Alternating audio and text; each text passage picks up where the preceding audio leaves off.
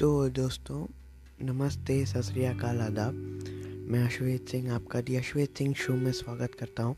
Sorry, हमारे बीच काफ़ी ज़्यादा दूरी हो गई। हम काफ़ी महीने एक दूसरे से दूर रहे, लेकिन आज मुझे लगा कि आज ये पॉडकास्ट का एपिसोड बनाना चाहिए, क्योंकि मैं सोसाइटी में एक पनपते हुए एक इन्फ्लुएंस की बात करना चाहता हूँ जो बहुत ही ज़्यादा प्रॉब्लम्स क्रिएट कर रही है, वो है आपकी झूठ और बैड इन्फ्लुएंसेस लाइक सिगरेट हुक्का एंड दिस बहुत मेरे एज के जो टेंडर एज होती है नाइनटीन एटीन सेवनटीन ऐसे एज के लोग बहुत हुक्का, बीड़ी सिगरेट पीने में उन्हें बड़ा मज़ा लगता है। मैं उनसे कहना चाहता हूँ कि ये उनके हेल्थ को कहीं ना कहीं बहुत ज़्यादा बिगाड़ रहा है। अभी उन्हें बहुत कूल लग रहा है, लेकिन एक्चुअली वो सब बहुत ब्लडी फुल हरकत कर रहे हैं। ये उन्हें नहीं करनी चाहिए बिकॉज़ ये तो हमारे एज में हमारे ऑर्गन्स को ख़राब करता ही है। और हम अपने चीज़ के लिए फोकस नहीं हो पाते हम सबको लाइफ में कोई गोल कोई एम होता है जो हम ज़रूर पूरा करना चाहेंगे ऑफ़ कोर्स लेकिन ये सारी चीज़ें जो हैं, ये आदमी को मजबूर बना देती है कि वो अपना जो करने के लिए आया है, वो काम वो कर ही नहीं पाता।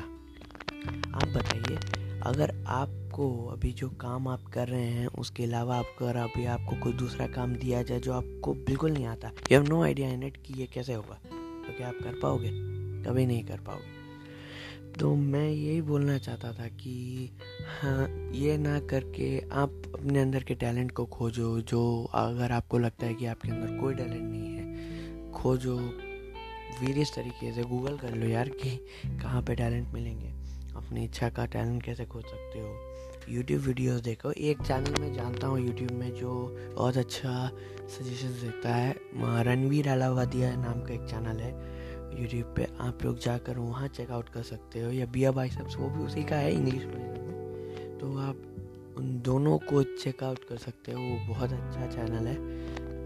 मैं वही बोलूँगा कि आ, अपने पेरेंट को झूठ मत बोलो उनको ये मत बोलो उनसे मतलब आप अपने फ्रेंड्स के पार्टी के लिए पैसा ले रहे हो लेकिन उनको बोलो मैं बुक्स के लिए पैसा ले रहा हूँ कोर्स के लिए पैसे ले रहा हूँ पाँच सौ हज़ार दो हज़ार। उनसे ज़िद करो, उनसे मांगो उनके सामने डिमांड रखो but don't do a foul play with them क्योंकि क्योंकि अगर आप अपने पेरेंट्स को दुखी पहुंचाओगे तो आप आप फिर कुछ अपने लाइफ में खुद नहीं कर सकते।